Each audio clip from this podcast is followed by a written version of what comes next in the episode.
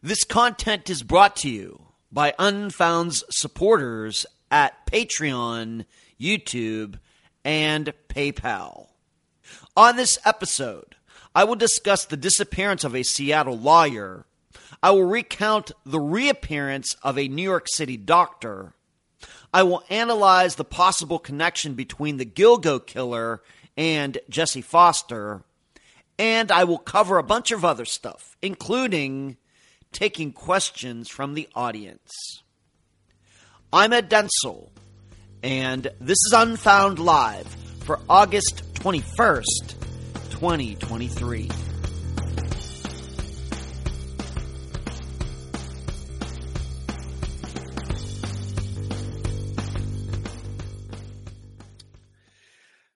Hello, everyone.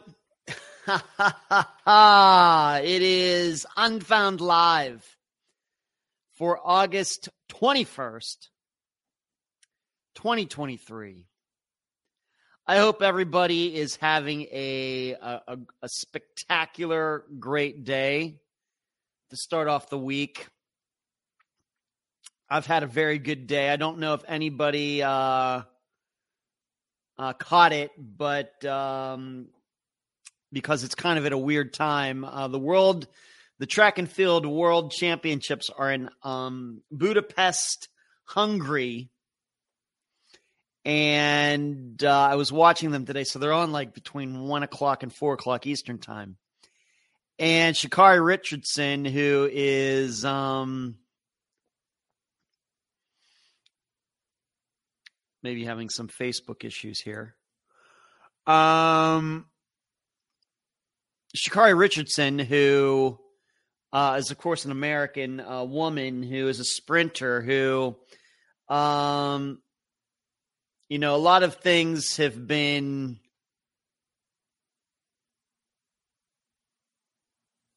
Let's see here what's going on here. Hold on just one second. Uh,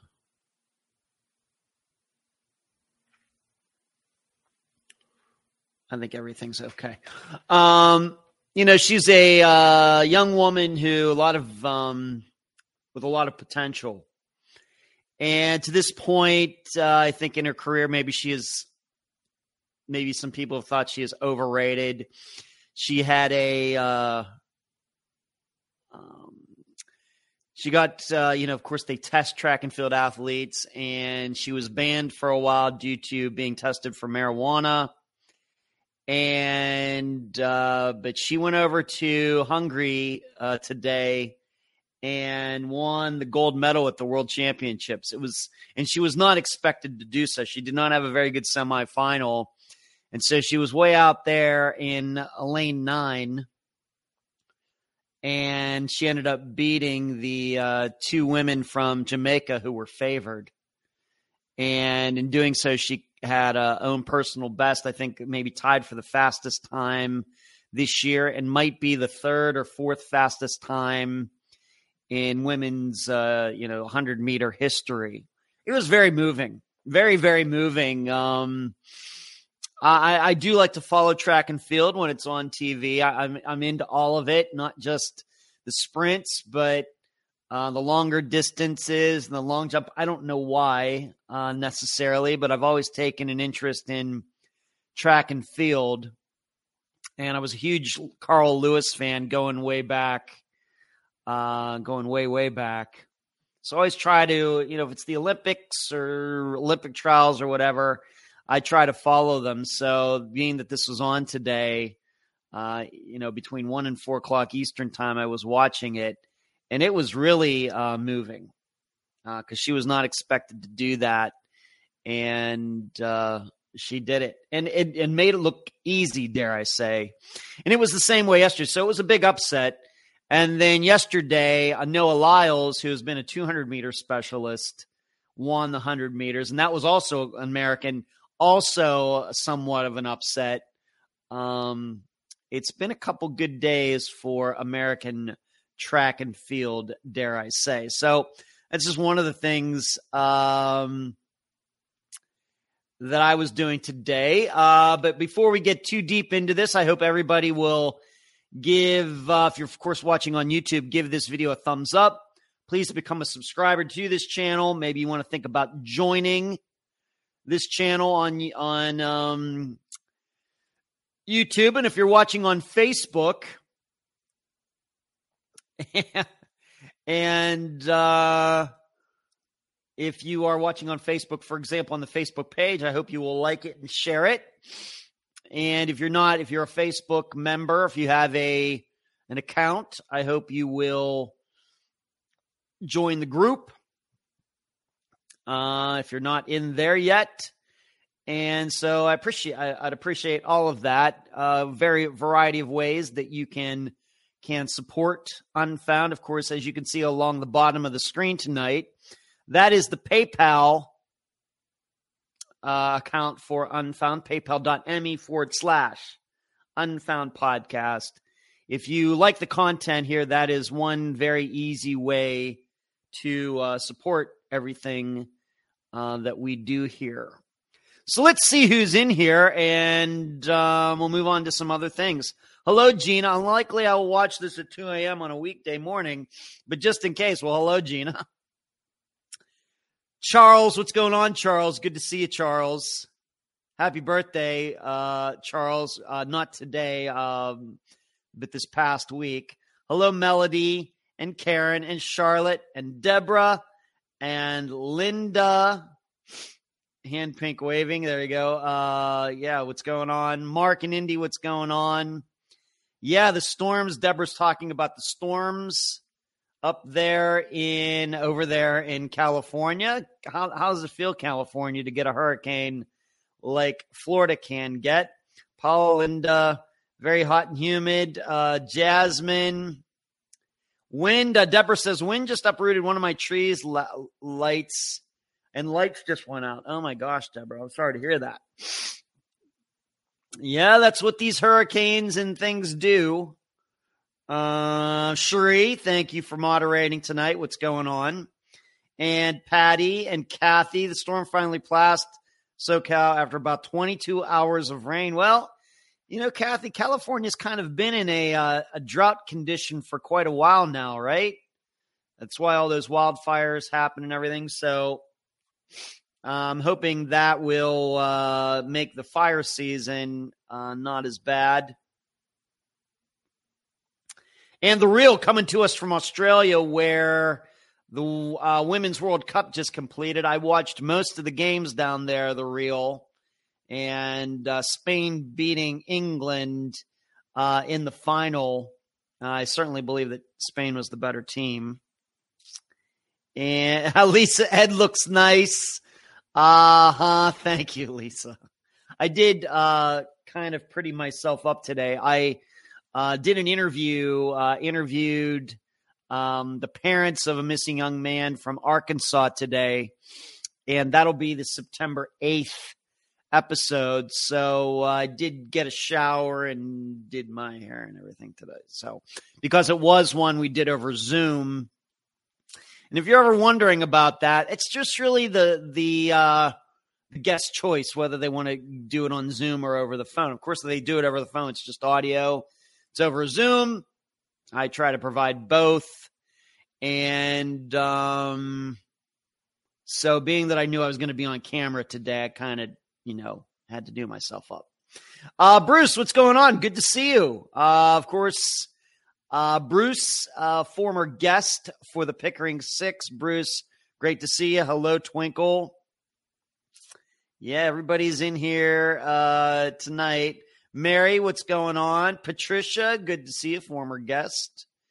And Mary, uh, thank you all for joining. Uh, Billy, and yeah, there you go. Everybody's putting emojis and everything in here. Most people are on Facebook. Got a couple. Uh, most people are on YouTube. A couple of Facebook people. Uh, did you hear about the shout out, Derek? I did. Uh, in fact, uh, at the end of last week's live show, Carol, I actually gave, I, I actually thanked him for that. Yes, I know about that. Uh, thank you for reminding me, though. Can you see comments live over Facebook during last night's live show? I mean, I, I can see uh, comments from everywhere. Uh, Mary, yes, I can. And hello, Glenn. What's going on with you? So, uh, what else is going on with me? Um, got a big tournament coming up here in a couple weeks uh, in Orlando. I already have my Airbnb and B reserved over there, and uh, in fact, it's just for Saturday night. It's actually a three day tournament: Saturday, Sunday, and Monday because that's Labor Day. So, of course, most people have off. So, it's going to be one of the rounds. The last round will be on Monday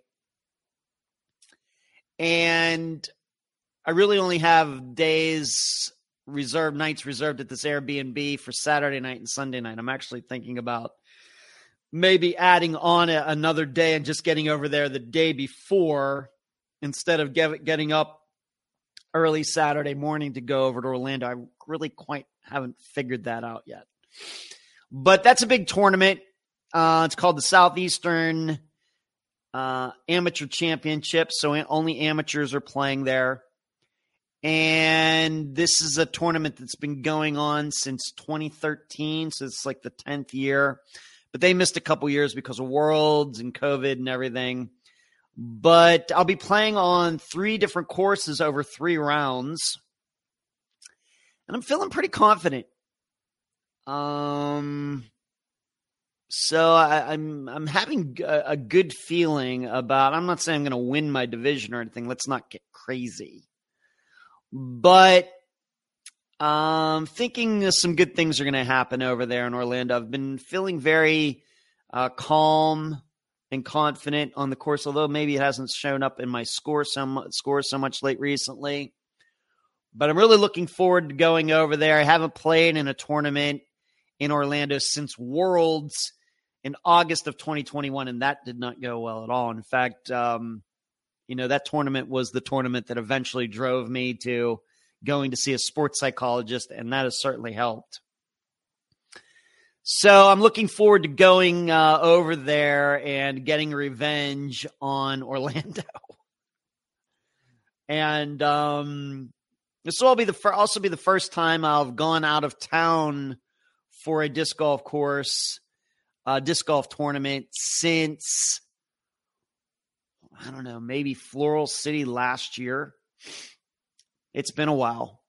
There's been so many tournaments just within driving distance in the Tampa area. You know, there's really been no reason to go play tournaments outside the area. So this will be the first time uh, in a while. And in fact, I should have done something here. Hold on one um, forgot to do something. Let me let me just check and see something. Uno momento. Because there was a, supposed to be a sign up for a. Oh, this technically open registration not till 24th. Okay. I don't have to worry about that tonight. All right. So I got that going on. Um, but for all of you think tank people, I'm anticipating in two weeks that we will have our think tank on Sunday night, even though I, I will be in Orlando. And even though I'm going to be having that uh, round on Monday, I fully expect for a live show to be on that Monday night as well. I don't I don't see any conflicts uh, right at this point. Maybe the think tank may get pushed back a little bit, maybe to eight o'clock or something, but we'll surely be able to make it work uh, in a couple weeks. Of course, that's for those Patreon supporters, patreon.com forward slash unfound podcast. So uh, that's one of the other things. And uh, I'm just going to give a, I need to give a shout out, even though they are not an advertiser on this uh, live show. But one of the big things that has kind of been a problem between my dad and myself in the last, let's just say, since my mother died in 2018 is one of the most frustrating conversations I always have with my dad is when he has computer problems. He'll call me up, Ed, this isn't working. Ed, that's not working. Ed, my printer won't print, on and on and on. And finally, when I was up seeing my dad for this couple weeks, and we had a great time. I, I, the two weeks went very fast. I'm, I'm hoping that my uh, dad had a great time as well. Well, what I did was I put a um, a Dowlin program on his computer, and also put it on my uh, HP laptop. So that when he has now any computer problems, I can just I can dial in, dial in. Look at me, uh, 1990s all over again. Dial into his computer in Pennsylvania and actually go in there and figure it out without him having to, you know, uh, tell me it over the phone and me trying to decipher anything. Well, we got to finally use it a couple days ago, and it was fantastic. It's called Team Viewer. Maybe some of you are familiar with it, but it worked fantastically. And I was so, I have to tell you, it was on Saturday. I was so pumped up that it worked so well. He called me up. He had three different things he wanted me to look at on his computer. I said, no problem. So he opened his program. I opened my program. Uh, we dialed in, and I could just, you know, looking at my screen, but it was actually his screen in Pennsylvania. And it worked so well. I was so, why I didn't do this years ago, I don't know. That's just, that's on me. That's not something that my dad, you know, should have thought of. That's something that I should have thought of. And uh, it just works so well. And that is just like a complete load off my mind. You don't even know. You do not even know the amount of hours, or is it the number of hours that uh, I spent? I've spent on the phone with my dad over like the last four years trying to figure out problems on his computer. You just don't even know. And now this uh, clears that all up. So if you know if you're also someone who has a parent doesn't live close and is um you know you often find yourselves on the phone with this person trying to figure out what's going on in the computer my I don't know why my printer won't print. I don't know where my desktop icons have gone. You know all this thing, thing these things that pop up i recommend you and it was free. At least the way we're using it uh team viewer is free. I would certainly recommend that to you. I mean it was just it could not have gone more smoothly. Uh mary says i love team viewer so mary's familiar with it. Mark i remember once when my dad asked me what i wanted for christmas. I told him a shirt that said tech support on and he turns 88 today. Ah Happy birthday to Mark and Indy's father. Yeah, surely tech support. Surely. And like I said, it over the past few years, uh, that has been the most frustrating conversations I've had with my dad about computer problems. And, you know, because my, it's not that my dad is computer illiterate, uh, very much to the contrary. The problem is he knows just enough to get himself in trouble. that's that's the problem. So uh, you know he can get on there and he can ch- pay all his bills and check his banking accounts and go to the Slippery Rock football site and everything, and pretty much he's pretty smooth.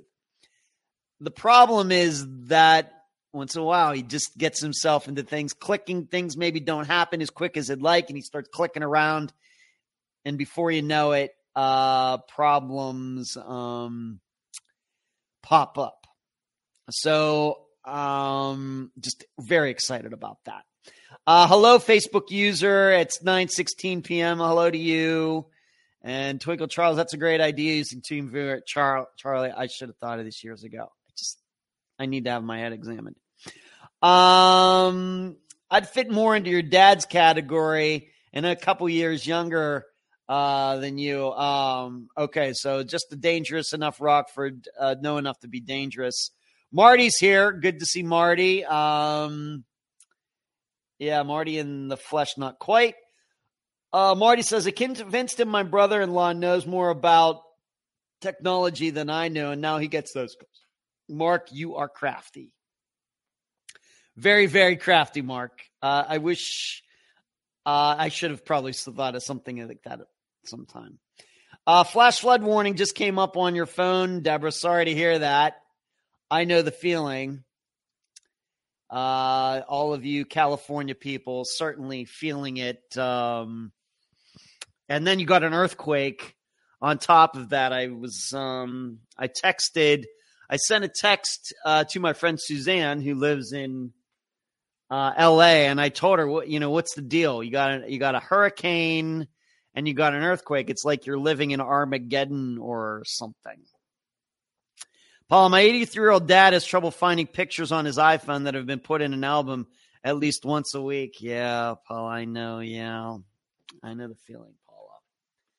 So that's really uh, what's going on with me. Uh, not really uh, much going on. Uh, been pretty quiet here, continuing to do um, my voice exercises, but I've learned something.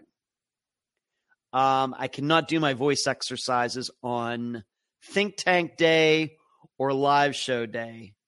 Um, because the it just wears my voice out. I know probably at like last Monday night for the live show, um, you know, I'm, I'm, i thought my voice sounded all right, but you do not know how much work it took to be able to get the words out last Monday night. And it's just because if I do my hour of practice or at any time, whether it's in the morning or, or whenever, anytime before this show, it just wears my voice out. It's not dangerous. I'm not hurting my voice or anything. It's just worn out. It's like running a marathon and then asking to run some more. So I've also on Think Tank. So on Sundays and Mondays, those are going to be my off days uh, from taking off of doing my voice exercises. Otherwise, I think they're going really well. Uh, we are actually welcoming the incoming tropical storm here. Uh, Cherie says no rain in 46 days. Wow, look, we've had some storms roll through here, uh, Cherie. Um, yesterday evening, it actually came from the east, strangely enough. What's going on, fishing? I see you fishing. What's going on?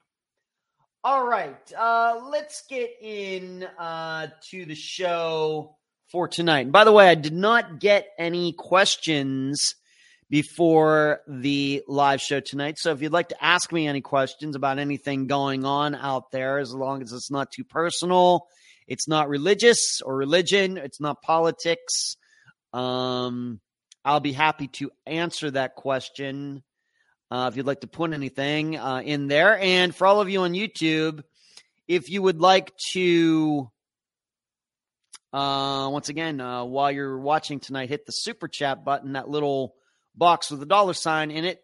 Uh, please do that if you feel like it. I'm going to go here first. Maybe this is, um, we're going to get, I'm going to kind of switch things up tonight.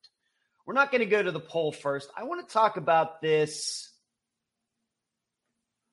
Jesse Foster situation in relation to the Gilgo killer. Of course, we now know uh, the guy who has been charged. His next, his name is Rex Heuermann, H E U E R M A N N. I guess in some places he's being, um, you know, all sorts of uh, different labels that uh, people have given him. But right now, the Gilgo Beach uh, killer or the Long Island killer, whatever you want to call him. But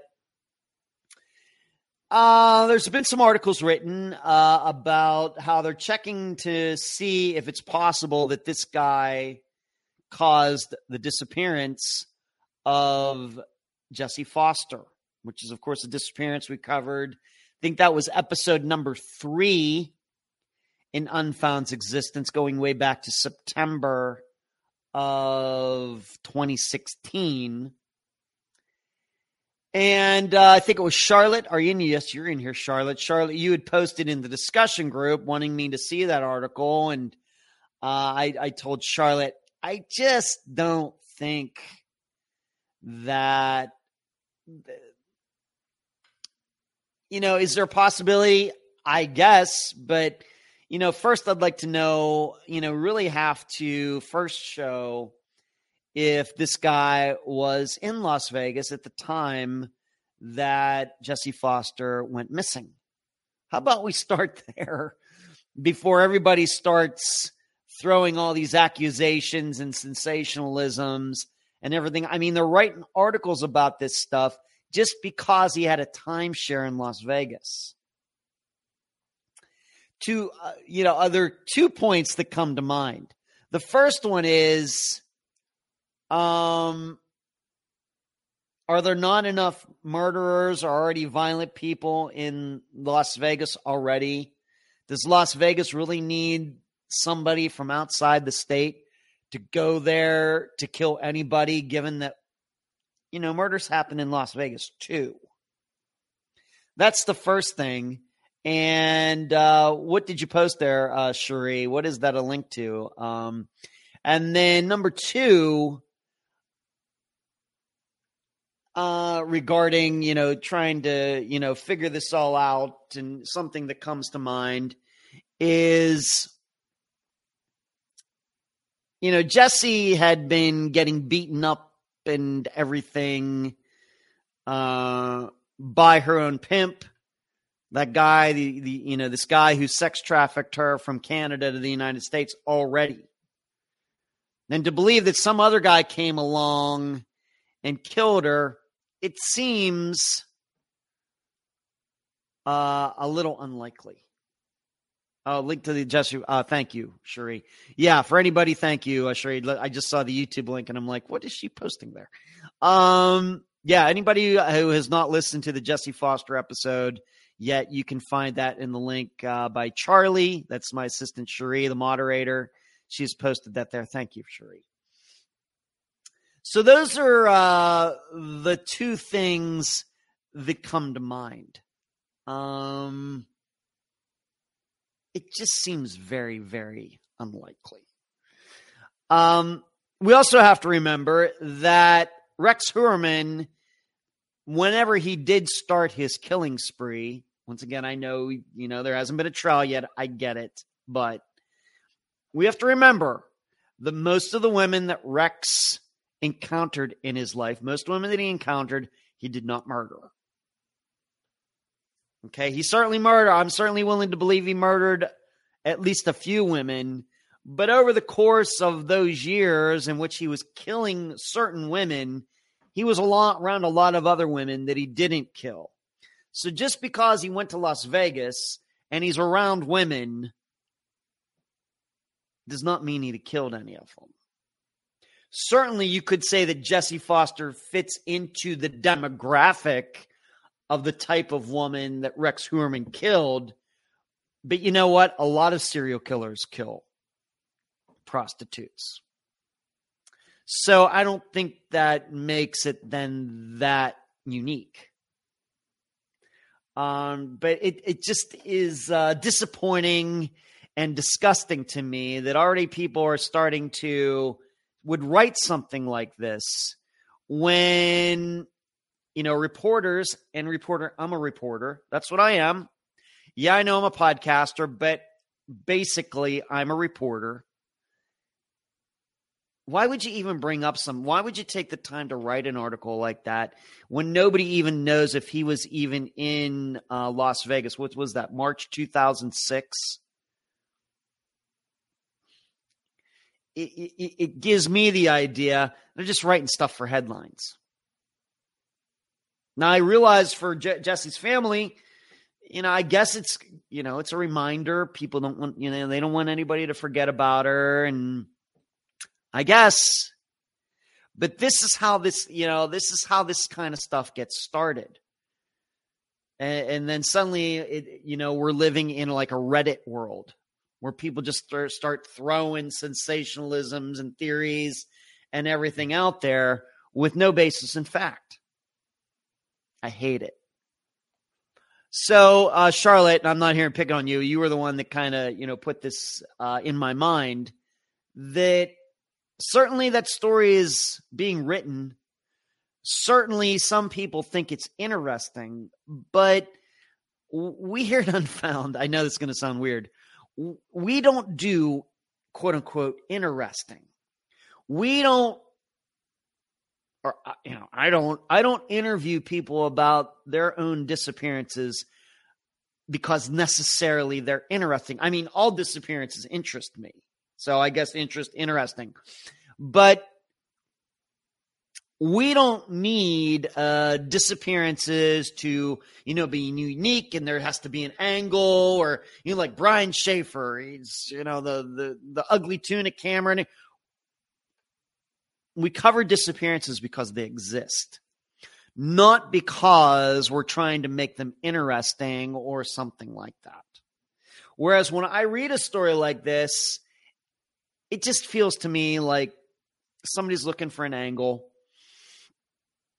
and uh, somebody's trying to be um, clever, too clever by half, or, or something like that. Granted, if I hear anything or I read anything that there is proof that Rex was in Las Vegas at the time of Jesse Foster's disappearance, I'll let you know. I'll let you know. I don't know how you'd prove that. I mean, there's there's surely records in some computer somewhere of of this timeshare and who had his timeshare at the time and everything. Surely that what is that 17 years ago? It exists somewhere. I think it was 2006 that she went missing. Um that information exists somewhere, but how about go check it first? how about that? And even so, even if it was proven that he was in Las Vegas at the time of Jesse's disappearance, I still don't know what that means. I don't know if it means anything. Uh, yeah, I think, uh, and I think I read this story a couple weeks, uh, maybe a month ago when this all started happening, is that um, we have to remember that one of these women who went missing from Las Vegas, by the way, all of this occurred while I was there, by the way, while I lived there. And there is in my mind, given how long Jesse Foster lived in Las Vegas before she went missing and kind of uh, getting idea where she would go to meet men, uh, it'd be weird if I could like rewind my memory, you know, back to that time of 2004, 2005, 2006 in Las Vegas. Wouldn't it be weird if I, you know, had passed Jesse Foster on the street or something. You know, if you could do that, it would be, uh, you know, so weird. But it just seems very, very unlikely to me. Uh, it, it, just does. So that's what I have to say about that. Uh, certainly, I believe that this guy is a killer. I realize he's innocent until proven guilty. Um, and who knows where a trial may go or could go or whatever else. But oh, I know what I was going to say. Um, you know, when I was there, you know, is when these women went missing, Jesse Foster being one of them, and then one of the uh, women's legs were found like off an off a highway in Indiana or Illinois or something. And the article was written, well, you know, that would be the highway that Rex Heuermann would have taken if he was driving back from Las Vegas to New York. And I'm thinking to myself, I guess, I guess. But a guy who has a timeshare in Las Vegas, would he really drive out there? I've made the drive just from Pennsylvania, which is at least a little bit closer to Las Vegas than New York is. It's no fun. If you're driving from New York to Las Vegas, that's like a 40 hour drive or something. And it's in a timeshare. You know, it, it just doesn't seem to be that practical so there's that issue too. What seems much more likely, of course, is that this at least this other woman, not Jesse, but some this other woman who was murdered, um, got picked up by some truck driver or something. That seems to make more sense than trying to think that Rex Heuermann drove out to Las Vegas, picked up some woman, killed her, and then dumped her her legs at least on the side of the highway in Illinois or Indiana or whatever it was. That seems uh, like a lot of work for that. So if you're wondering about that, if you've seen, I know a lot of you have been following the Gilgo killer stuff as I have. If you've seen that, now you have my opinion on it.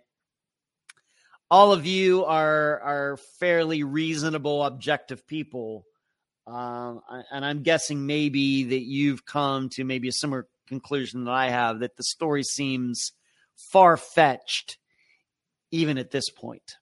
Uh, let's see what everybody is saying. Um,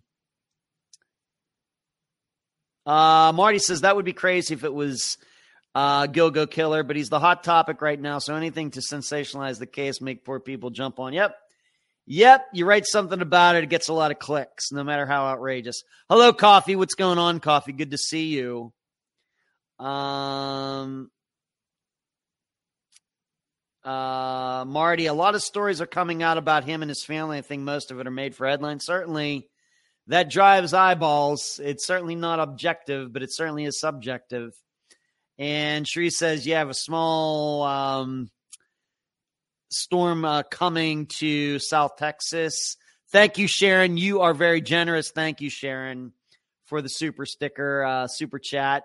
Mary, thoughts and prayers for any affected by the hurricanes. Yeah, weather in Ohio is mild, but I think about those who deal uh, you know, we had a couple. Yeah, like I said, we have some ugly weather here. In fact, last night I went down to my car. Must have been ten thirty at night or something, and it did really feel like a tropical storm was coming or going.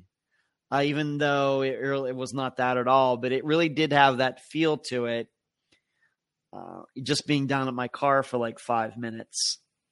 And Deborah says 3,000 miles. Yeah, 3,000 miles from New York to Las Vegas. I've uh, driven from Pennsylvania to Las Vegas twice. Once when I moved there, and then the second time when I went and got a car uh, from Pennsylvania. It's I like to drive. Uh, and I, and I suppose it would be fun if it was like a road trip with other people and everything else. Driving by yourself, no fun. Uh, people always link up cases in highways like that with lack of evidence. Definitely not always uh, accurate, right? Truly, surely true, Mary. Patricia, Jesse Foster went missing on the same day my missing brother did, March 20th. Patricia, I didn't even know that until I read that. Huh. That, uh, I suppose, I mean, we've covered like 300 some disappearances now. I suppose it does mean that we eventually get to a point where disappearances take place on the same days.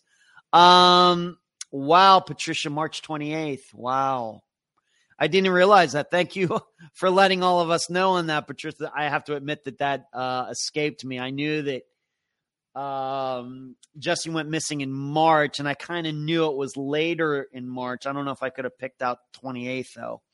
So thank you for letting us know about that, Patricia. That's always going to be on my mind now, nine years earlier. Yes, Patricia, right.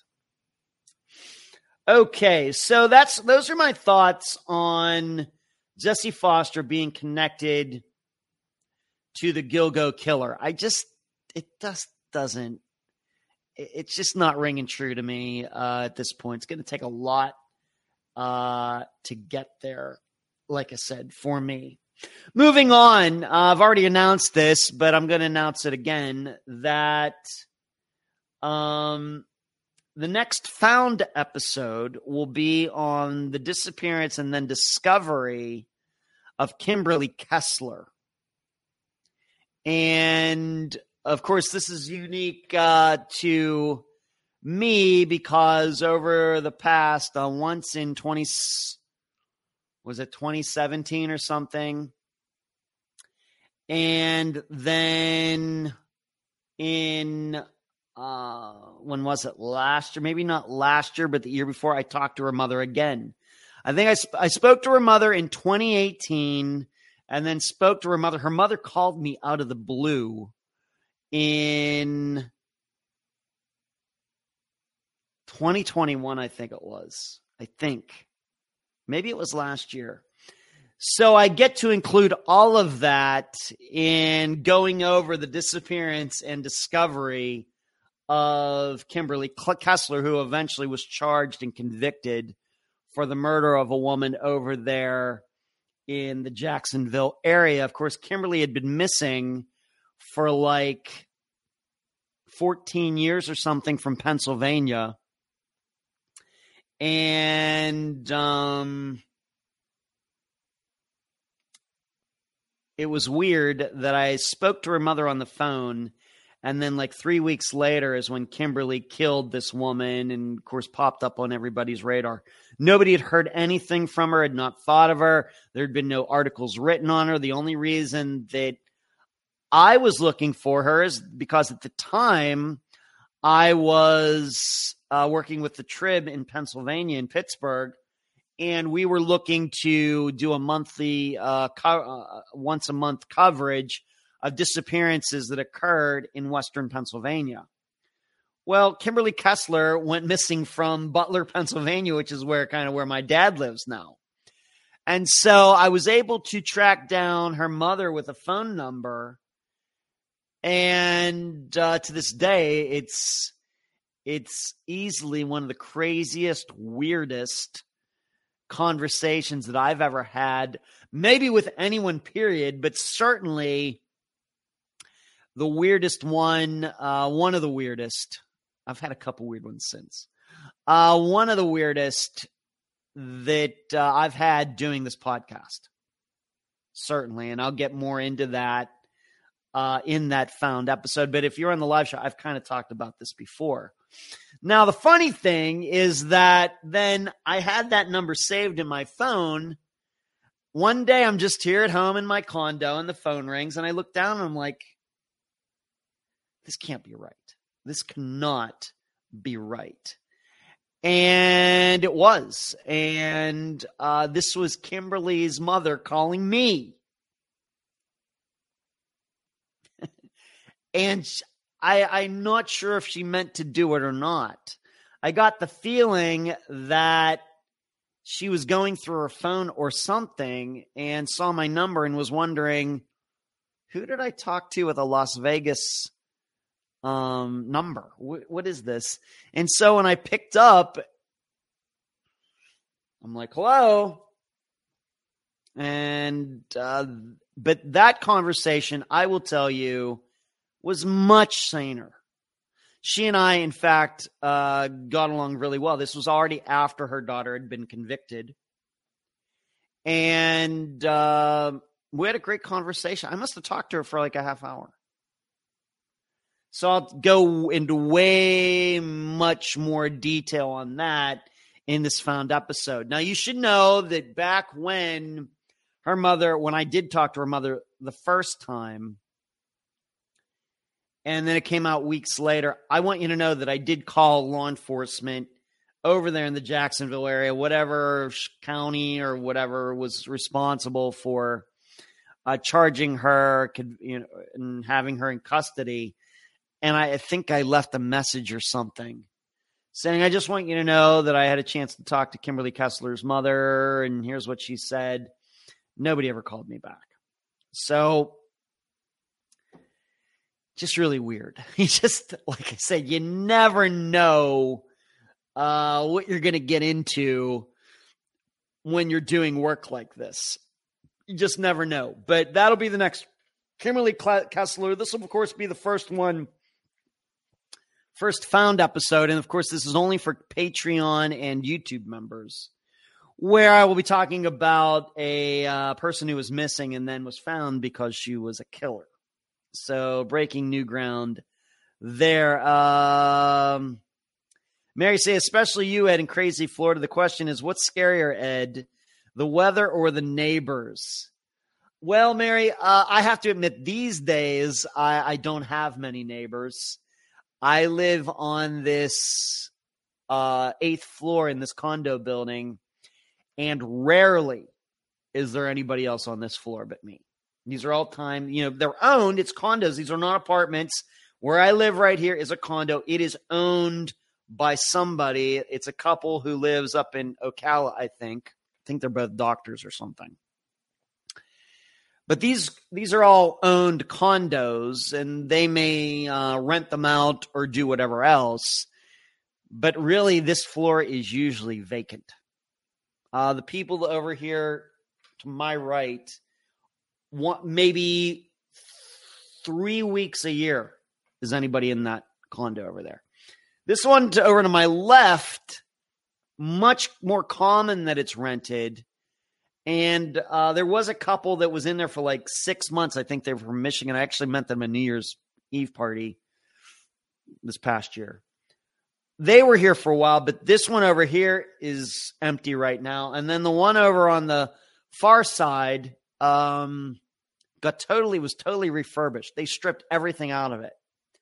And then there was somebody in there for a while, but it's vacant now too. So I really don't have any neighbors uh, right now, Mary. So I guess being that I don't have any neighbors, I guess the weather is crazier here in Florida. Uh, yeah, the next found episode. Yeah, thank you. The Kessler case will be a great episode. Well, I'll try to make it that, Marty. All right, moving on. Let's talk about this Netflix guy. And I want to thank Rockford for uh, letting me know about this story. I'm guessing I would have eventually found it, but it's always nice to me when it's always nice when people are looking out for me and and reading, finding uh, stories that uh, are unique. Maybe we can learn something from them. And so, Rockford, thank you for letting me know about this story. Uh, haha, that's good. I was just kidding. Always crazy news on stories coming out of Florida, it seems. Well, you know, Mary, I am a Florida man, don't you know? Um, Fishing said it's hot in Bama. I bet it is. All right. A New York man who recently landed a job at Netflix in California right out of college disappeared after he was last seen getting into an Uber earlier this week. This would have been uh, the beginning of last week.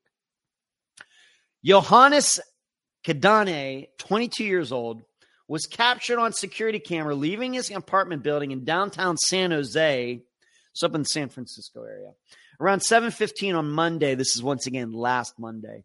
Before he stepped into a vehicle that bore an Uber sticker, his family told KTVU. Two young colleagues of his saw him and were able to talk to him, Kadane's brother said.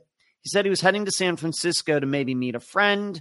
The last footage I've seen of him was leaving his apartment and getting into a black Toyota Camry. Of course, this is how you should look at these things. First of all, he has a car,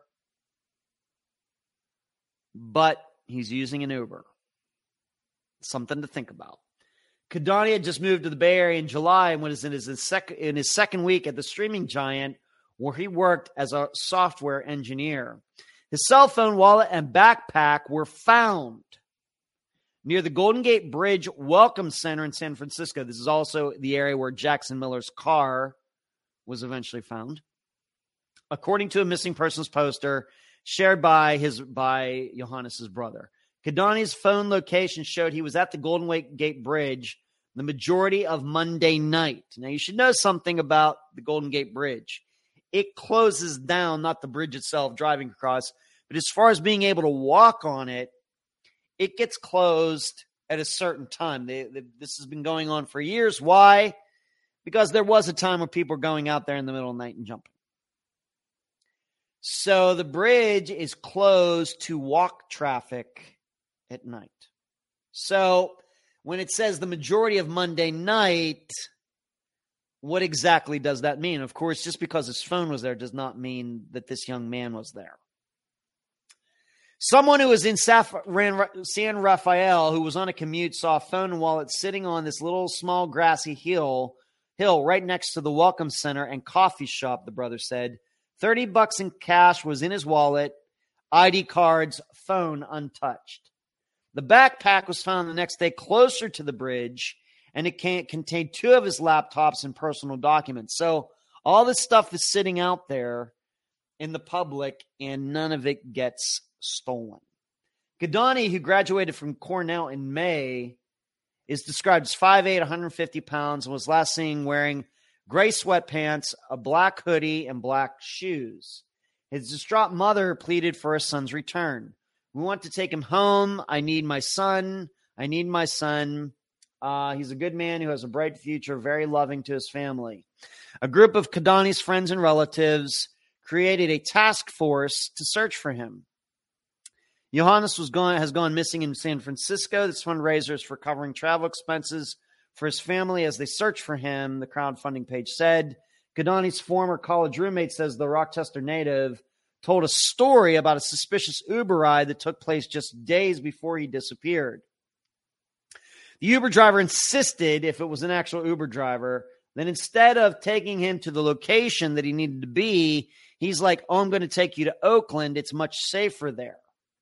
And he wouldn't just let Johannes go where he needed to go. So they took him to downtown Oakland. I guess he eventually got back to his apartment or wherever he lives, but that was pretty suspicious. Kidani allegedly texted Farmer during the trip saying he might be in trouble, and the doctor told him to cancel the extra pay. I got a sense he's taking me there for no good reason, Kidani said. When he got back to San Jose, Kidani said he was never going to in going in Uber solo again in San Francisco. Of course, the problem is just days later he did go Ubering solo again in San Francisco.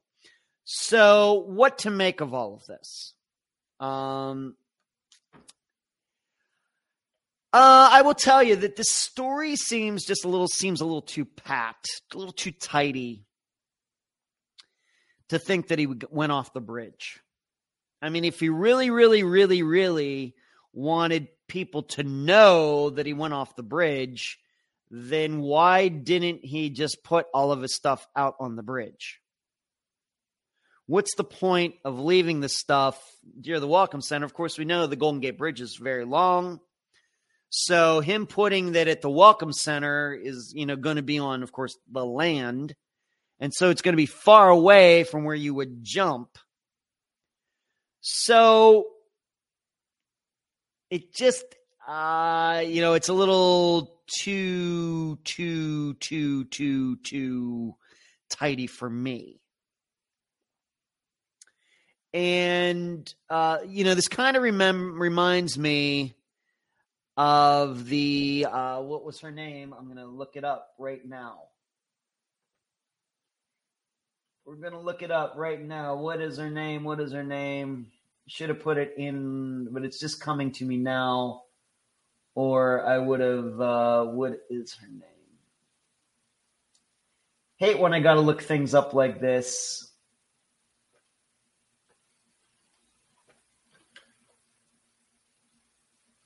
Holly White. Remember Holly White from Taos, New Mexico? Now, I will tell you in that one, I certainly do believe that she jumped off that bridge. Very sad. A lot of things going on with Holly at the time. But a lot of people, of course, thought, well, maybe somebody threw her off the bridge.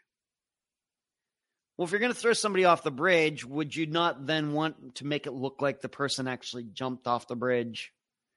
And you'll remember there was a shoe that was found down in the Rio Grande down there, and they thought it could be Holly's, and it very well may be. And there was a thought out there, well, somebody put that shoe there to make it look like she jumped. Well, if you really want to make her look make it look like she jumped, just leave her shoes right up there at the top of that bridge. And if you really, really want to make it look like she jumped, um, leave her car out there too. And instead, her car was, of course, parked over in the lot. So this is kind of what comes to my mind when I think about this story and what I might think have happened. And something was going on here. And I don't think it had anything to do with foul play or anything else. My impression is that he was setting something up. Um, you know, he says he had this crazy Uber driving. We've talked about Uber before. Uber before. Bo Man, of course, first one that comes to mind. Uh, maybe Sky Tossick as well he says that he won't go on an Uber ride alone ever again, but then there's actually video of him days later going on an Uber. It seems to me he was setting something up. And we have to remember that there's a huge homeless population. They got a lot of issues going on in San Francisco right now. Bunches and bunches and bunches of issues. but I have to admit, I don't think that this guy went off the bridge. I think there was something else going on here. Um, it's just what I think. If you really, if you really, really wanted to go out, you know, jump, and if you really did that, you go put your stuff out on the bridge. But the reason he probably couldn't do that is because why? Well, there are a bunch of people out there. And if he leaves the stuff there, it just may be that somebody sees him leaving his stuff there and wants to try to return it for him. And then they're going to remember him and they're going to remember that he walked off the bridge without taking his stuff. And that would ruin his plan. Whereas people who go out there to jump and actually jump, what do they care? It's very sad. I'm not trying to downplay people who eventually get that in their head. The only way, you know, to be happy, uh, you know, the, the best choice in life is to jump off a huge bridge like that. I'm not here to undermine that. But I'm guessing that this guy did not go off the bridge. Uh, I think that my guess is he already had a plan about what he was going to do well before he ever got to this job with Netflix. Why that is, I don't know. I, I don't know. Of course, we know what was written about him, but as we've learned on Unfound, because we do take a lot of time to get to know the missing person, the her person who went missing for the disappearance. You know, how much, as you've noted over the past seven years, how much more do you find out about that missing person than you're ever going to lear- learn in any news article out there? That's one of the reasons I do it that way. Um, in fact, to the point where we'll, we'll talk about the missing person and his or her family maybe for 45, 50 minutes before we ever get talking about the disappearance itself, because this stuff is important. It's, I think it's good from a moral point of view. You just don't want to treat these people as just names on a page. You want to get to know them. What choices did they make? What kind of personality and everything? And my guess is that if we were to get to you know Johannes uh, a little better, Charlotte, I'm talking about this uh, guy who was going to work for Netflix and uh, left his stuff near this the Golden Gate Bridge. Um, guy had a plan pretty convinced of it. Now, where he went and what he did and everything, I I just don't know. But really, if he wanted to commit suicide and he decided he was going to leave his stuff near the bridge anyway, why didn't he just drive there? Why take an Uber there? Or wherever, you know, who wherever the Uber, Uber took him. Why not just drive right there and then he wouldn't have to leave all of his stuff like sitting out there for everybody to see. And I realize sometimes you can't get in these people's heads, but we also have to realize that although it might not make sense to us why people commit suicide, in their minds, they have a particular plan and they're going to carry it out. So in their mind, it's logical. So we have it so we can get inside their minds because they're acting in a logical way to kill themselves. And what I think I'm saying here is this just doesn't seem like the decision somebody wanted to kill himself. These, this is not decisions a person wanted to kill himself would make. My perception. Um, let's see here. Rockford with the Miller case in this one. I wonder if there's such a thing as a Golden Gate head fake, using the bridge reputation to throw people off the trail. Not buying the first Uber story, by the way. Uh, Rockford, in fact, uh, I think this was before. I don't know if you're up to that episode yet. Uh, have you gotten to the Jackson Miller episode yet, Rockford? That is, what you're pointing out there is the exact reason that episode is called "A Bridge Too Near." Of course, there's uh, a very famous movie, "A Bridge Too Far." Well, that one was called "A Bridge Too Near." Why? because the bridge was so close to the last spot where Jackson's car was, everybody just dismissed it. Oh, yeah, he went off the bridge. Whereas I think there are a lot of reasons to believe that Jackson Miller did not go off the bridge. But it very well may be the reason he went there to try to make it look like that. I'm not sure, Jackson was going through some things. But certainly from an investigator point of view, it does seem that they they'd say, "Oh, well, you know, the guy went missing. His stuff was found near the bridge. He went off. Oh, his car was found under the bridge. He went off the bridge." I don't think that you can automatically kind of make that kind of logical jump. It's just uh just not clear to me. Uh everything's hello legends. Well, hello legend to you everything. Deborah, if I was going to jump, I wouldn't be bringing my stuff in, in, on the way. I, I that's like a very good point too, Deborah.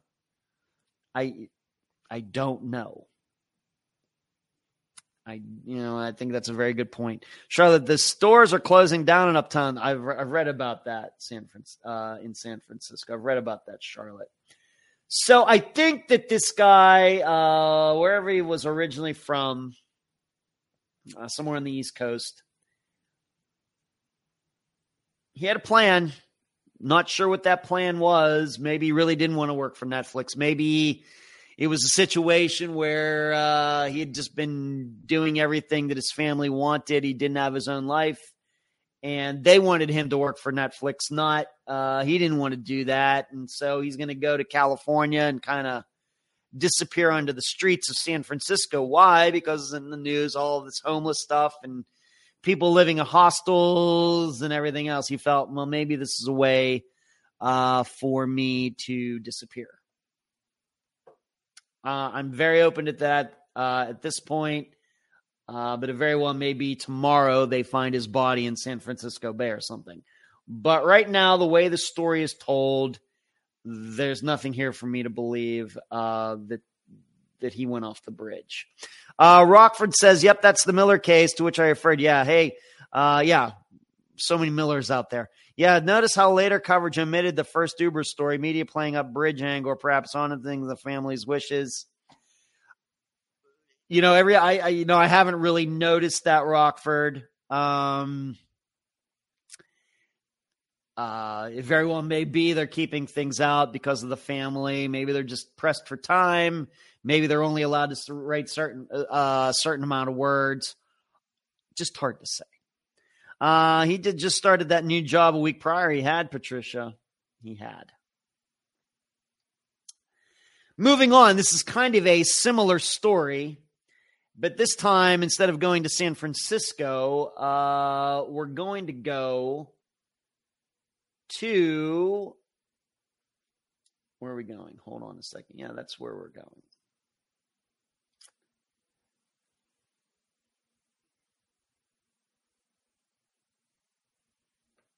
We're going to go to Seattle and then to Los Angeles. So we're going to skip right over San Francisco. We're going to the West Coast, but we're going to go to Seattle first and then end up in LA. So this is a, a Los Angeles story. The search to find an, an attorney who vanished while on a road trip to Seattle has led authorities to Southern California. And if you don't know, Seattle and Southern California are nowhere near each other. Family and friends have been desperately searching for Jared Shadid, an immigration attorney from the East Coast. He was last known to be staying at a short term rental in Seattle's Capitol Hill area. Fox 11 exclusively obtained surveillance. Once again, we're talking about surveillance video from his family that shows him checking into an Airbnb rented in Seattle on July 30th. So we have a video of that other guy getting into an Uber and now this guy in an Airbnb in Seattle. In another video, it shows him bringing in his luggage, computer, and phone before he leaves moments later. That's the last time he was seen, and officials said he left all of his belongings behind. I guess that means his phone, too. On Thursday, August 17th, so approximately 18 days after that, his Volkswagen SUV was found in Los Angeles in the Atwater Village neighborhood where investigators believe it was left on or around August 4th. So just to go through this timeline again, uh, a video saw him checking into an Airbnb on July 30th, and investigators believe that this SUV, this Volkswagen SUV, I think I think it's called a Touareg or something like that, had been in LA since August 4th. So like five, six days later. The vehicle even has a parking ticket on the windshield since it hasn't been moved in days. Now, there's also a note on the vehicle's windshield written by his friends that says, in part, if you see this, please know that your friends miss you and we love you. Shadid's friends were in the LA area Thursday, so this past Thursday, with Los Angeles Police Department investigators after they were informed by a private, private detective his vehicle was parked there. His family said Shadid is a graduate of Duke University and had been living his dream in D.C., working as an immigration attorney. attorney. Recently, they said the 27 year old quit his job and took off on a road trip that included visiting L.A. and driving up the coast to Seattle. This does this not sound like the story I just read about this guy going by himself to San Francisco? We're here to support him, find him, and we're willing to do everything that we can make sure that he's okay said his college friend Ian Norbramwell. Concern continues to grow over his well being, and it's unknown if it was Shadid who left the vehicle in Atwater Village. And I don't know what kind of a neighborhood this is. His loved ones are hoping the LAPD will take over the investigation, who has been working with Seattle PD. The family told Fox 11 Seattle authorities have yet to run Shadid's financial records, Uber account, and other ways that could help find him. So, what to think of this? So, this guy, once again, drives the whole way across the country. He's an attorney, quits his dream, quote, quote unquote, dream job. Of course, that's just everybody's perception. Who knows what this guy was thinking about his job in his own mind? And he decides to go to Seattle, of all places and later his car ends up in LA. Well, as I have it written in my notes, what are the odds that a guy who quit his job, who moved to LA, who moved to Seattle from DC, then gets carjacked and the car ends up in LA? That seems quite unlikely. I'm not saying the cars don't get stolen from Seattle and end up in LA. That certainly happens. But what are the odds that somebody just moved there, his car gets taken with him in it, and something happens that the car ends up in LA? And we have to remember it ended up in LA, but it didn't end up at a chop shop. It was just parked on the street somewhere. This also seems to me, just like the San Francisco story, this gives the impression that this was all planned beforehand. Now, I guess the big difference is technically this immigration guy didn't have a job. It wasn't like, um, you know, he went out there for a job and then all of a sudden he goes missing. This guy, once again, they're adults. I guess they can do what they want to do. But in both of these situations, these guys are missing. They've left all of their possessions behind, including their vehicles, which, as much as we may say we love our phones and everything, um, you know, when a vehicle gets left behind, that always catches uh, a lot of attention, especially if the vehicles still have value and everything. So I have to believe that Jared uh, Shadid, I'm sorry, uh, I'm I have to believe that Shadid parked his own car when they found it. Uh, you know, it's what would we think? Why would I think differently about this if he had only driven to another city and, and being in DC goes to Baltimore? And then I'd be thinking, well, did he go to meet somebody? I don't know what the sexual orientation of him or this other guy's. I have no idea. Don't care. But whatever it is, could they have been going to meet a man? Could they have been going to meet a woman? Did they get catfished? Could this have happened? Could that have happened? Certainly all possible. But I don't think so. It, it stretches my imagination that this guy went to meet somebody in Seattle and got catfished, and the car ends up in LA. We have to remember uh, that a lot of people are going through a lot of stuff that we don't know about. Uh, you know, whether it's young men, young women, or people of any age. A lot of people are going through depression and mental health issues, and they don't want to talk about it. And I'm open to that in both of these particular stories. It's very sad. I'm hoping that both of these guys are still alive. But when you start making decisions like this, we know that this is not the way to live a long, healthy life. But in both situations, I'm open to the idea that the reason they did this is they're trying to get away from their families. Who knows what's going on there? Um, maybe they wanted to change their lives and they didn't think that their families would go along with it. So they're just uh, cutting off all contact, and this is the way to do it. I guess what we also might say about this is that although I think there maybe are a couple bridges in LA where you could jump uh, to your death, uh, I'm guessing that's not what happened. Neither of these, and, and, and certainly did not happen in the second one with this uh, guy uh, from Seattle.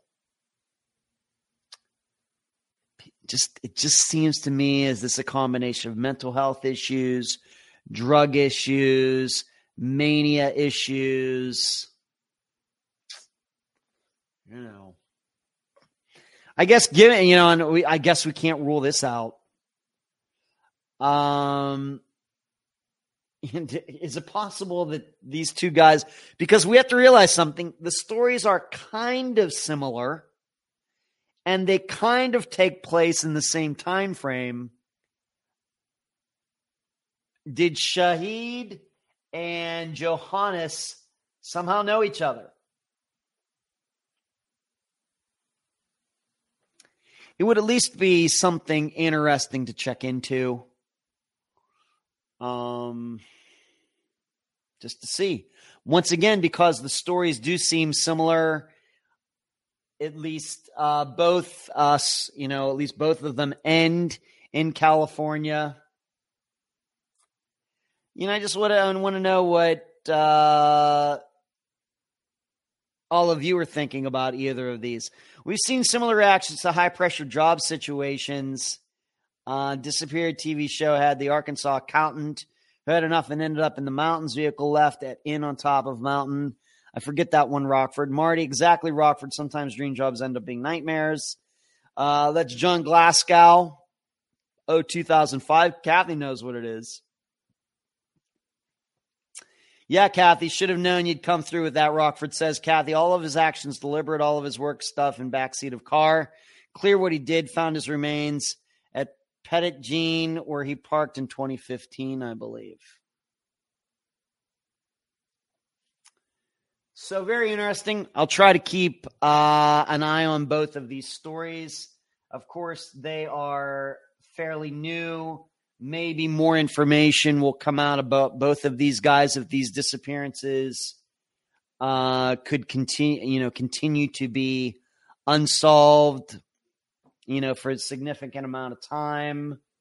But I'm wondering, once again, for all of you in the chat tonight, what are you all thinking about uh, the disappearance of this guy, Johannes Kadane from San Francisco, and of what's the other guy's name? Jared Shahid Shadid, who was in Seattle, but his car ended up in LA. Um, so once again, anybody has any opinion on those, please post them. Moving on, let's go back to some unfound. Uh, let's just get to the Donnie Atkins poll. Of course, Donnie Atkins was the disappearance from this past Friday. His sister Carmen was the guest. I thought she did a fantastic job. It was a pleasure talking to her. And of course, I post a poll in the discussion group on Saturday mornings. I think I was a little late on this one though, for some reason. And uh, so I just try to get a feel for what all of you are thinking. And we didn't have a lot of uh, partakers in the discussion group poll this particular week. I will tell you that uh, the most popular answer was that Christy and her and or her ex uh, was the most popular choice regarding the cause of Donnie's disappearance. But like I said, there were so few responses that I don't know if we really can go take anything away from that. But in the think tank, once again, the think tank is a uh, is a little group that you have to be on Patreon, you have to be a premium Patreon member to uh, be a part of the think tank on Sunday evenings at 7 p.m. Eastern. Patreon.com forward slash unfound podcast. And in the think tank, pretty much everybody, not everybody, but almost everybody, decided that Donnie Atkins walked off. Very well could be that he committed suicide. Could very could well be that he had alcohol poisoning, being that he didn't have a spleen. Very could be that he was on something other than alcohol and he uh, stumbled off somewhere. Uh, but that was the easily the most popular idea in the think tank after we talked about it for like an hour and 15 minutes analyzing different aspects of uh, you know of his case and then for me, for the blog that I write at Patreon, patreon.com forward slash unfound podcast, uh, I also decided that Donnie had walked off, that nobody else was involved in his disappearance, and there was nobody uh, covering it, it up. Donnie just had a lot going on. Uh, you, know, he hadn't been out of jail that long. He was obviously distraught about the situation with Christy. If you looked at those text messages that I posted, you could see how little by little uh, they got sloppier and sloppier, more incomprehensible, more incomprehensible.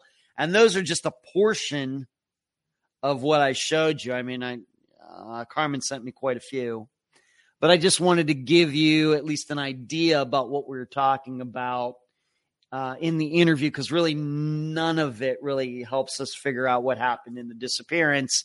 I just wanted to show you it's just a way to show Donnie's mindset and also to illustrate like the final part of the conversation and just how it ended like that. But Donnie had a lot going on. So then I, I as I do the way I do things, I and then start trying to figure out we had a lot going on. Then what are the odds that actually somebody else killed him? You know, somebody killed him or caused this disappearance it seems unlikely.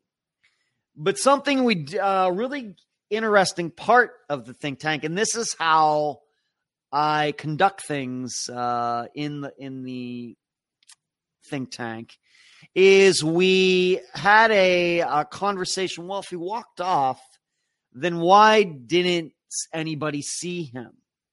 Why didn't anybody come forward to see him? Why, why, why, why, why? Because we have to remember if we're to believe Rob Adkins, no relation to Donnie Atkins, that Donnie left when it was daylight out. And it was a Sunday, so meaning uh, it's not a, necessarily a work day, not a work day for most people anyway. anyway. So, how is it that Donnie could just walk out the front door of this place, walk somewhere in broad daylight, and nobody see him? We talked about that. And I know on the surface, it seems very, very unlikely. But the more we talked about it, the more I think we all talked ourselves into the idea that this might be more probable than the public realizes. Well, why? I think an important part is that Donnie was in a neighborhood that wasn't his own. It's an important part. Instead of if he had been in his neighborhood, then everybody knows him and they would say, Hey, there's Donnie. There's Donnie. Look, there's Donnie. I saw Donnie. I saw Donnie. Whereas being that he wasn't in his neighborhood, it makes it maybe more likely, of course, way more likely that nobody's going to know him, meaning then they aren't going to pay as much attention to him. The next thing is that, dare I say it, doesn't seem there's like anything outstandingly unique about the way Donnie Atkins looked. You know, he wasn't seven feet tall, he wasn't four feet tall, he didn't have green hair. You know, he had all his limbs. He wasn't missing an arm like the drummer from Def Leppard. There's really nothing that somebody might remember about him. Whereas even for me, and I've I've actually stated this before, you know, what is it about me and this long hair? And what, what is one of the things that I've said? Well, being that I'm the average height of a guy, which is five nine, I'm the average weight of a guy around my age, which is like 175 pounds or so. uh, being that I'm a white guy, I mean, it. I don't get more average than that. But with and and I will tell you when I have short hair, I look like every other white guy out there. But of course, the long hair, of course, most men, at least these days, don't have long hair, especially if they're 53. but that then would might make me, if I'm walking along the street somewhere, that might make me stand out just because of the hair alone. Because otherwise, if I have short hair, I'm like invisible. Trust me, I've had it both ways. I know. So we have to think about Donnie maybe in those terms. Uh, another thing about Donnie, uh, given once again going to like that uniqueness part, is that he was wearing nice clothes. So once again, that is going to I think cause people to pay less attention. If he was walking out there naked, that would be different. If he was walking out there in a speedo, that would be different. If he was walking out there in a tuxedo, that would be different. But given that he was allegedly wearing nice clothes, which could mean anything, but it certainly could have just meant clean, clean pants and clean shirt, could make him just kind of fade into the background. So it was, it was, uh, like I said, uh, very, very interesting conversation to me. And I think that's the type of thinking that can then be taken to other disappearances. You know, one of the common ones, well, this person walked off. Why wasn't he seen? Well, you know, a lot of times it's like, well, it was the middle of the night. Or we really don't think she or he walked off at all. Or, well, you know, the person walked off, but you know what? There's this huge forest in the backyard. It depends.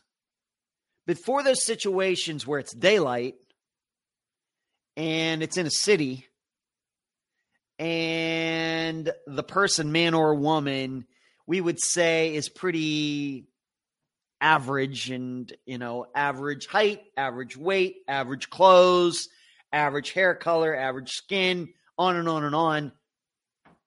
We, as the rest of us, the public, just don't pay attention. We also can't forget something else, maybe almost the most important thing. A lot of these people were not even asked about Donnie's disappearance until a week later. Nobody remembered. Nobody knew that he was missing for a week. So that also really factors into it. So if you think that he walked off, these are probably the reasons maybe maybe consciously or subconsciously that you know you should you know maybe that's what's going on in your mind. And for those of you who think otherwise I'm not here to argue with you. Uh, but it's something to consider. If you're automatically thinking well i rule out the walking off uh, theory simply because somebody would have shown him well seen him well yes he would have been seen but that doesn't mean he would be remembered which is really what we're talking about in disappearances. It's not, although we generically use the word, did anybody see the person? Really, what we're asking is, did anybody remember the person? I think that might even be more accurate and might even use that uh, from now on just because I made that up right on the spot. Um, what's everybody um, saying here? Uh, Marty says think tank is always a blast. There you heard it first from Marty. All of you should be in the think tank. Patreon.com forward slash unfound podcast. Uh, Rockford also bragging about the pod, uh, the think tank. Uh, Charlotte, I don't know enough about them to have an opinion yet. All right, Charlotte. That's my take two as far as walking off. Deborah, okay. Patricia says, definitely don't think he walked off. Why leave your wallet with money in it? I think his friend Rob Newmort, totally possible. Uh, Patricia, just uh, the only thing I would add to that is it just doesn't seem that Rob was in the right or Donnie was in the right state of mind. Maybe he really didn't know what he was doing. Rockford, I think he was probably this close from killing himself on at least several prior occasions. All right. This test happened to be the time. All right. I think there's no doubt he's still feeling the effects of the night before once he left in the morning. It's just where would he be headed? Just don't know. Uh, well, I've put out in the uh, think tank, Marty. Maybe he was trying to make it to Christie's house. Didn't make it. And uh, Coffee says, I keep thinking of my neighbor walking his dog. I don't remember what day I saw him last. Coffee, very good example. Thank you for bringing it up. Patricia, I mean, he was the last person to see him on all this stuff. The truck, the clothes, backpack was with Rob. Patricia, I can't argue with you. Certainly. You're right. You're right. And I think, uh, by the way, I, I think it's uh, spectacular. Patricia, obviously, recent guest for the disappearance of her, of her uh, brother Joel we, of course, feel for Patricia. We're, of course, hoping that Joel is found alive uh, tomorrow. But Patricia, so fantastic that you're listening to these episodes and joining us in this chat. Thank you for doing that. Marty, I think there has to be a reason the police arrested and charged that group of people. There has to be something substantial they are not telling the public. Well, if it was substantial, you'd think that they would have uh, gone through with the whole thing, Marty. I, I, I actually think the exact opposite. I think they were just grasping at straws. And Rob's contained two of his five people who were arrested. That's true, Patricia. Patricia knows her facts on uh, Donnie's disappearance. Kathy, for some of us, our living quarters are at the back of the house. We don't see anyone walking past us. Another good reason he might not have been seen. Um, very good point to make about not being regular person in neighborhood. People wouldn't notice as much. Kind of risky to venture off into different areas. Yep.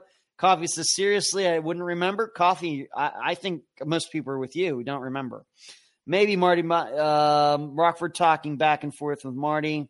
Hair is a dead giveaway uh, to me. Very often notice people's hair. Exactamundo. Hey, Fonzie is in the chat, Coffee. I wonder if they fingerprinted his truck. Uh, Patricia, I can just about, I don't, did that come up in any conversation with Carmen? I really don't remember. Uh, but you can almost guarantee that's a big time no, Patricia.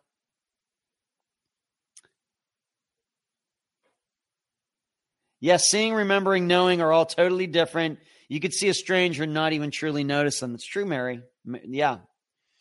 Right. Um, right. So Rockford and uh, Marty going back and forth there. Okay. So that's the disappearance of Donnie Atkins. Uh, if you'd like to read what I more, more, more in depth regarding Donnie's disappearance, patreon.com forward slash unfound podcast. All right, next we got about a half hour to go. Um, I'm going to talk about both of these uh, solved disappearances way more on Friday, being that we're doing update episode number 15. But just within the last week, two of uh, Unfound Now's disappearances. Uh, well, one has been surely totally resolved, and the other one is just more resolved. First of all, Christopher Miller, uh, that was a disappearance that took place uh, last winter. You might remember this happened in Wisconsin. That Christopher Miller was in a car. I don't know if he was weaving all over the road or whatever but police tried to pull him over. There was a chase. They actually got it on video. Chris pulls over to the side of the road, takes off, and uh, gets away. And the police decided to not pursue him because he ran into this field and uh, they didn't know if he had a gun or whatever else. They were afraid of just running out into this field where he would be able to hide. They wouldn't be able to see him, but he might be able to see them. And so the police decided not to give chase. At that point, Christopher Miller went missing. And his family has been out there in Wisconsin. Um, and there is a video, I, I'm sure you can still find it on YouTube or wherever, of like the badge cam or the dash cam or whatever caught him running off. And uh, his family, of course, very suspicious about all of this. You know, are the police telling the truth? Why wouldn't they run after him? We're sure there wasn't a cover up and all this. And if you go back and listen or watch that Unfound Now episode, you you'll notice that I pretty much dismissed all of that. Well, Christopher Miller has been found. Very sadly, he was found deceased. He was found in an abandoned house five miles away from where the chase started. Um, will they do an autopsy? Uh, I'm guessing so. Will we ever find out what the results of that are? I don't know. But being that it was five miles away, it's winter. You know, um, I'm going to say there was no foul play here. Here, I'm going to guess that he died due to exposure.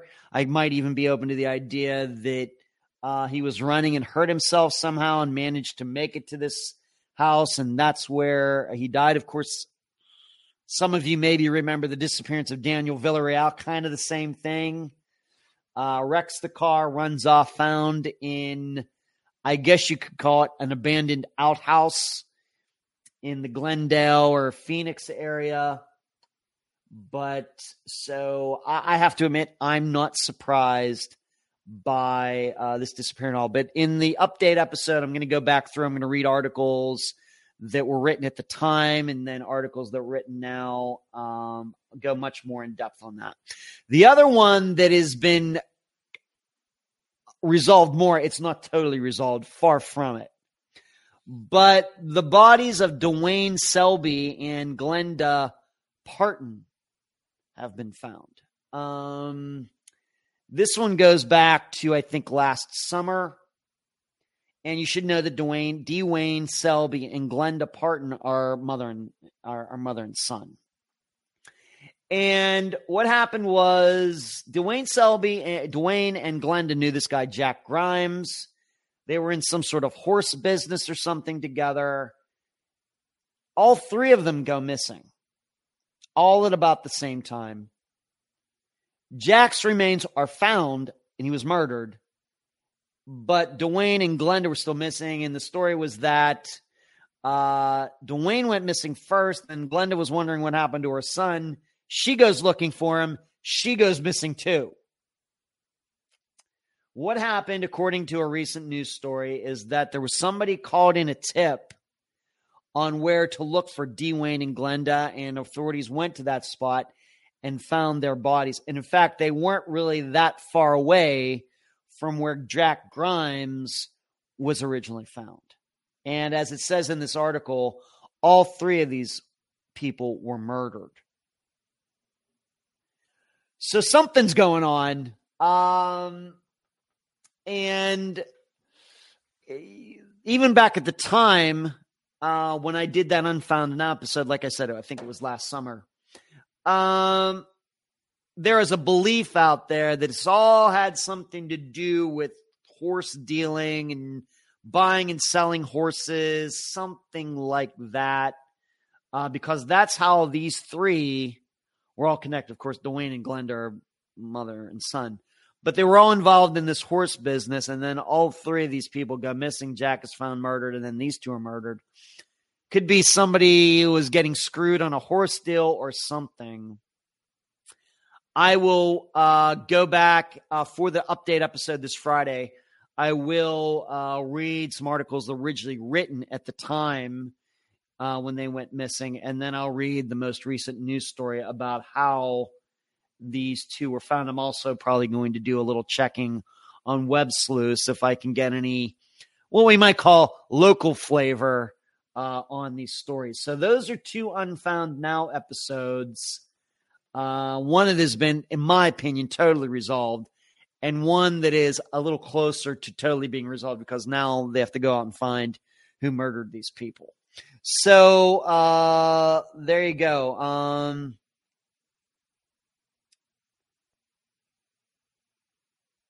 see. Let's see, uh, Exactamundo. People could see and not remember Exactamundo. Patricia, I, I think that call from that teacher is strange. It certainly is, Patricia. Uh, I can see why you might think that that is strange. I have to tell you that uh, you cover enough disappearances, that kind of thing is fairly common. People who seemingly are, are, are surely not connected to the disappearance at all, just making stuff up. Fairly common. I wouldn't say every disappearance. I wouldn't even say 50% of disappearances have that, but it's to the point now where when I hear a story like that, it doesn't surprise me at all. Uh, I, I we talk about it because all of you get to judge for yourselves what you think of it. Me, uh, it, it really does not change my idea much. Deborah Bloom Rogers, well, how you to get into Think Tank? You have to be a Patreon member. Deborah at the premium level, $12 a month or above to get into the think tank that takes place on Sunday evenings at 7 p.m. So patreon.com forward slash unfound podcast.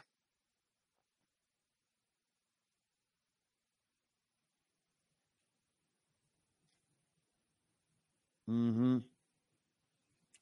Patricia says, I haven't been able to access the think tanks or the blogs uh, for some reason. Well, to get into the think tank, Patricia, you have to be a premium Patreon member. That's $12 a month.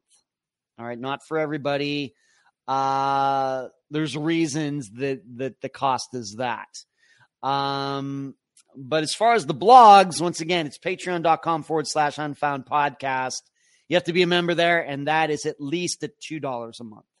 It certainly could be Rockford. Uh, okay, there's Marty and Rockford talking back and forth. Hello, Deborah. Christopher Miller's case is fishy from the start.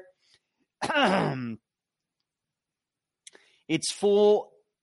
Uh, Christopher Miller case is fishy from the start. It's full of out and out prejudice. All right, so Deborah taking uh, a different attitude toward it. And uh, Deborah, does that mean that you think there could be some foul play going on here? If that's that's fine. I'm not here to argue with you. I personally don't think that, but if that's the way it strikes you, okay, is that what you're saying? Um, I'm not saying uh, the cops are angels, uh, but I think what I'm saying is I think we've seen enough of these types of disappearances where statistically it's usually just somebody running off and um, disappearing or dying all on his or her own. Uh, moving on. Right now, I don't know how much I can say about this, but there's something going on with uh, the Nicholas Masucci disappearance. Of course, this is going way back to 1974. Frankly, I think it's much ado about nothing. And uh, once again has to do with a bunch of divers. And uh, this seems more like a reality show than anything else. Of course, um, you know, maybe some of you don't remember the Nicholas Masucci um, disappearance. Nicholas was kind of on the outskirts of the mob back there in the early 1970s in New Jersey and New York and he said he was going to meet somebody, he never came back. His car was eventually found in New York City. He's never been seen again. His daughter Fran uh, was the guest, and you should know my assistant Eric uh, has worked, continued to work with Fran over the last few years, uh, kind of behind the scenes. Well, now something's come up. There's been a car that's been allegedly found in a river in New York City. I don't know if it's the East River or the Hudson River and there's some guy who says he used to be an informant for the NYPD and FBI or whatever. And there's a YouTube channel out there with guys, they're diving down there, and this guy's saying that I think, you know, this could be it and everything. I have to tell you, I doubt all of it. But um, that's really all that I want to say about it. Uh, right, this I'm doubtful. I think uh, that the source on all of this is dubious. I think this is a guy who just loves the attention. You know, all we have is his word on all of this. And uh, for the life of me, I can't figure out why, you know, this was uh, Nicholas Masucci in, in, in, his car. Allegedly, bones were found in the car. I don't know. But if you're going to get rid of a guy, why not just put him in his own car and put it into the river? Why put him in somebody else's car? It doesn't seem to make a lot of sense to me. But so there's something going on there. I don't know, even if on Friday I'll be able to say more than I'm saying right here for the update episode. But just so you know. Um maybe just to give you maybe to give you one more thing on this maybe if you can do a youtube search for a guy's name is kevin maher m-a-h-e-r if you want to do a search once again after this live show is done by the way. But if you want to do a youtube search for kevin maher mm, you're gonna run into some of that. It just feels like a big old big bad reality show to me. But uh, Shri, thank you for posting to Nicholas Masucci's um, episode. Thank you for that. Uh, yeah, Patricia, Glenda, Dwayne, and Drac were all partners together in horse breeding business. Yes, they were. Yes, they were. Uh, I've often wondered what happened to Nicholas. Well, if um, you remember Charlotte, uh, if you've li- you know, I know it's been a long time. Fran was on Unfound way back and I think 2017 or maybe 2018. 2018, 2018. That she is under the belief actually that her brother caused their father's disappearance. I think you could read between the lines on that. I think she's still fairly open minded, but the way I remember it is that she really, really, really believed that her own brother had something to do with their father's disappearance. So take that for what it's worth. And Deborah's saying, hell yeah. Uh, all right. So Deborah's thinking in Christopher Miller's that there was some uh, police corruption and malfeasance uh, going on there. All right, Deborah. Okie dokie. Um, anything else regarding Unfound? Um, going to be changing up the How to Podcast Better Than Anyone uh, course a little bit. Going to be adding some additional chapters, and uh, because there might be just a couple little more things that I want to add. Of course, I uh, had a discussion with uh, my assistants Cherie and Eric um, must have been back in July about this, and then I had a one-on-one because I kind of gave Eric uh, a pers- a particular assignment, and when he and I had a one-on-one conversation, going to be adding some things to it, and then I'll start uh, remarketing it again. You should know also uh, one more, also another unfound piece of news. I sent my second letter to Steve Pankey today. So uh, we shall see if he responds again. And uh, I kind of, of course, I read his first letter on the show last week. And uh, I did kind of respond to those things that he said. I have to admit, at least on a couple of the points, I think probably I will insult him. But uh, all of you know by this time that uh, Ed Dentzel does not suffer fools kindly. And um, as you heard, there were a couple things that he wrote in that uh, note, that letter back to me that, I mean, Steve, really, it's, are we still doing this? I mean, really. So that's how I acted.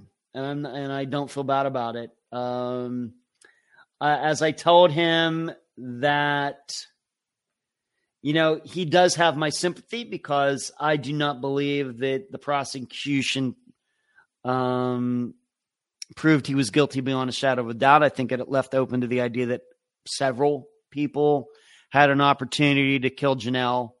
But other than that, I, I told him I, I don't, other than that, I don't have much sympathy for him. I just don't. And I told him that. So, all right. I want to uh, cover one more, at least one more story, and then we'll get to, of course, I've already talked about it, but this Friday's episode. The Missing Doctor. And once again, I have to thank Rockford for um, emailing me this story a few days ago. A Connecticut doctor was reportedly kidnapped from the same troubled New York City music venue where two concert goers recently disappeared and were later found dead. The doctor, who hasn't been identified, was abducted July 21st from the Brooklyn Mirage and forced to take his captor on a spending spree in the Bronx according to the police report. Details of the crime against the 32 year old Connecticut physician um, emerged after the deaths of Gold Saxman, Goldman Sachs analyst John Kasich and psychologist Carl Clemente when they made headlines. Kasich went missing on July 29th after attending a concert at the Mammoth venue in an industrial section of Brooklyn, and Clemente vanished on June 11th after he was turned away at the door. Both men were found floating in nearby Newtown Creek days after they disappeared. The city's medical examiner hasn't released an official cause of death for either man. The doctor told police that his terrifying ordeal unfolded after he attended a show with friends at the Brooklyn Mirage. He climbed into a cab and asked for a ride to his car, which was parked several blocks away. Uh, but another man, club promoter Anthony Benjamin, 43 years old, was already in the back seat. The driver reportedly told took both men to an after party in Manhattan. Benjamin identified himself as uh, identified himself as Tony G's, uh, not exactly the most creative nickname I've ever heard, and told the doctor he was the party's promoter as he gestured to a gun in his waistband. After leaving the after party, they took a lift back to Brooklyn and got into the doctor's car. Benjamin allegedly ordered him to drive to the Bronx as he bragged about putting, pe- putting people in body bags and letting bullets fly. At one point, he threatened to kill his companion before breaking into a chuckle.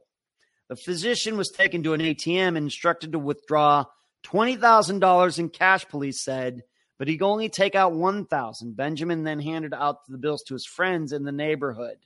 The physician said he was forced to take his new companion to a, on a spending spree, hitting Foot Locker, a barber shop, and a strip club. The doctor who was on call for the weekend kept trying to leave, but Benjamin wouldn't let him go. I'm sorry, I'm laughing. A July 23rd call from Norwalk Hospital paved the way for the physician's escape. He told Benjamin a patient had an emergency and that he needed to get there immediately.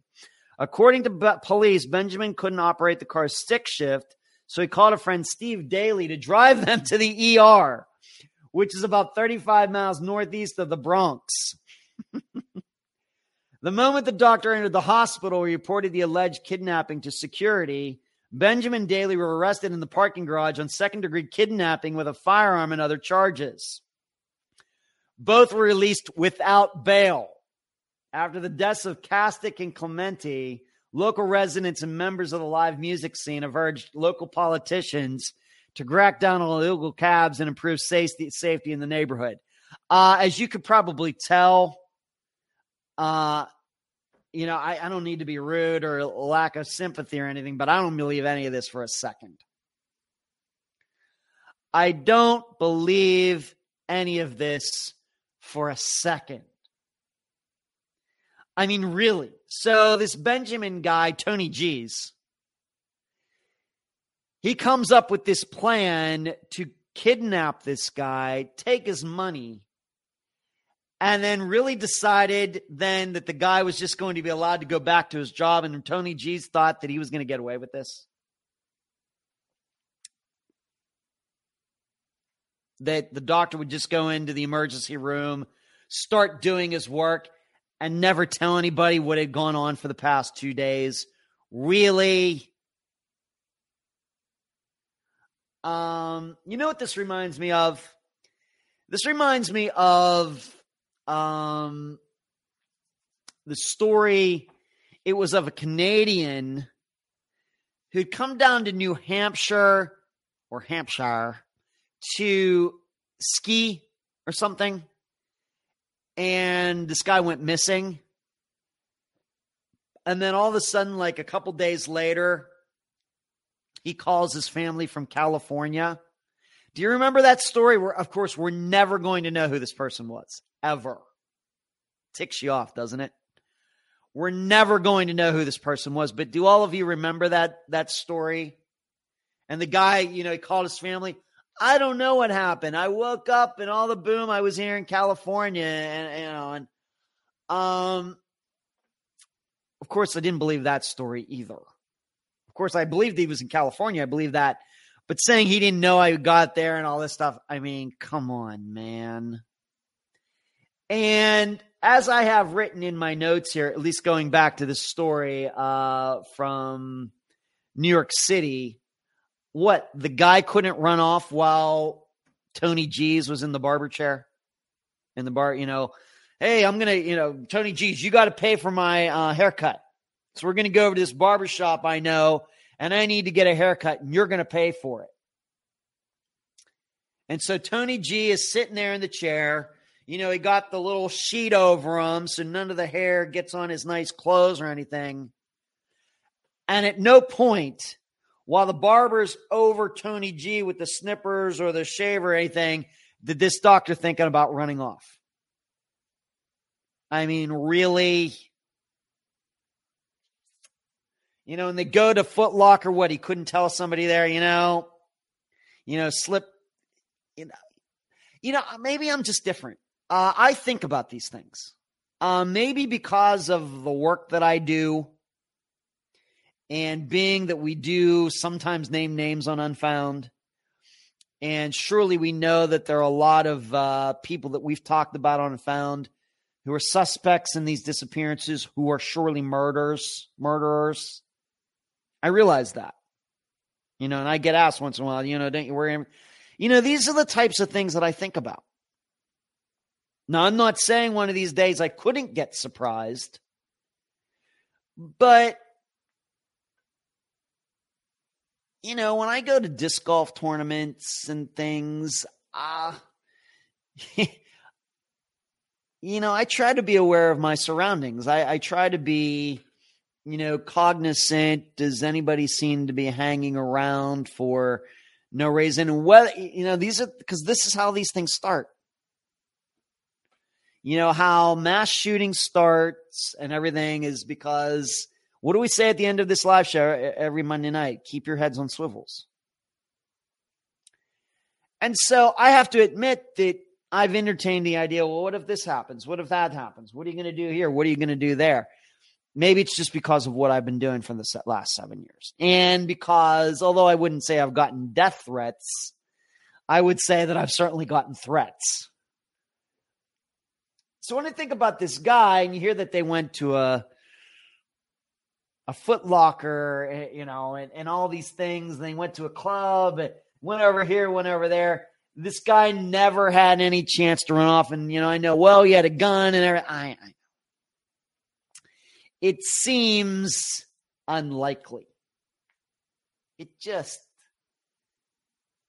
Now, the big deal here is now what would what should we expect? What we should expect is if the doctor of course, I, I, you know, and once again, one of the other reasons that I question this story is that in it it says this this Benjamin guy tried to get this doctor to take twenty thousand dollars out of the ATM.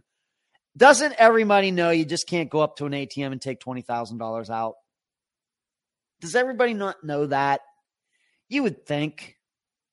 This also tells me that this entire story is crap.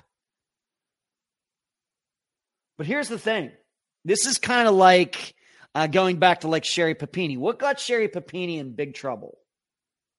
it, it uh, yeah, part of it was she lied about the whole thing, but what really, really got her in trouble when she took that money from the state of California. That because that ends up being fraud, and that's big time trouble. That's the reason, you know, she would have gotten trouble these. But had she not taken that money, she still would have gotten in some trouble, but not as much. As soon as she knowing took that money, knowing she was lying, big trouble. It could be the same way for this doctor. If anything of this night was charged on his credit card and he tries to go get that refunded because it, these charges, these purchases were made under duress. If he tries to go back and get that money or get those charges taken off his card and it's proven that he made those purchases willingly, he's going to be in he's going to be in bigger trouble than these other guys are. Or at least the same. And I hope he realizes it. So I wonder if he's going to take that risk because I, like I said, I don't believe any of this. I believe these guys were together, but I I'm, I happen to believe the doctor was there willingly. And being that we don't hear anything about kids, wife, or anything else, I'm inclined to believe that he was a single guy, which makes this even more likely that this was all voluntary. Ben, they might have hooked up, and Benjamin said, Hey, let me take you here. Was like, Yeah, let's go. we're gonna meet some strippers. We're gonna, you know, we're gonna do some ecstasy, and yeah, let's do it. And then two days later, he has to go back to his job, and he has to come for you know excuse or something. Now, uh, you know, we also have to think about the venue. It certainly is something that these two other guys disappeared from there and were found deceased. It's something but once again, that doesn't really phase me at all. I'm sure a lot of people are going to that venue. Now, if it's the local Starbucks where three people have gone and two of them died and the other one got kidnapped, that's different.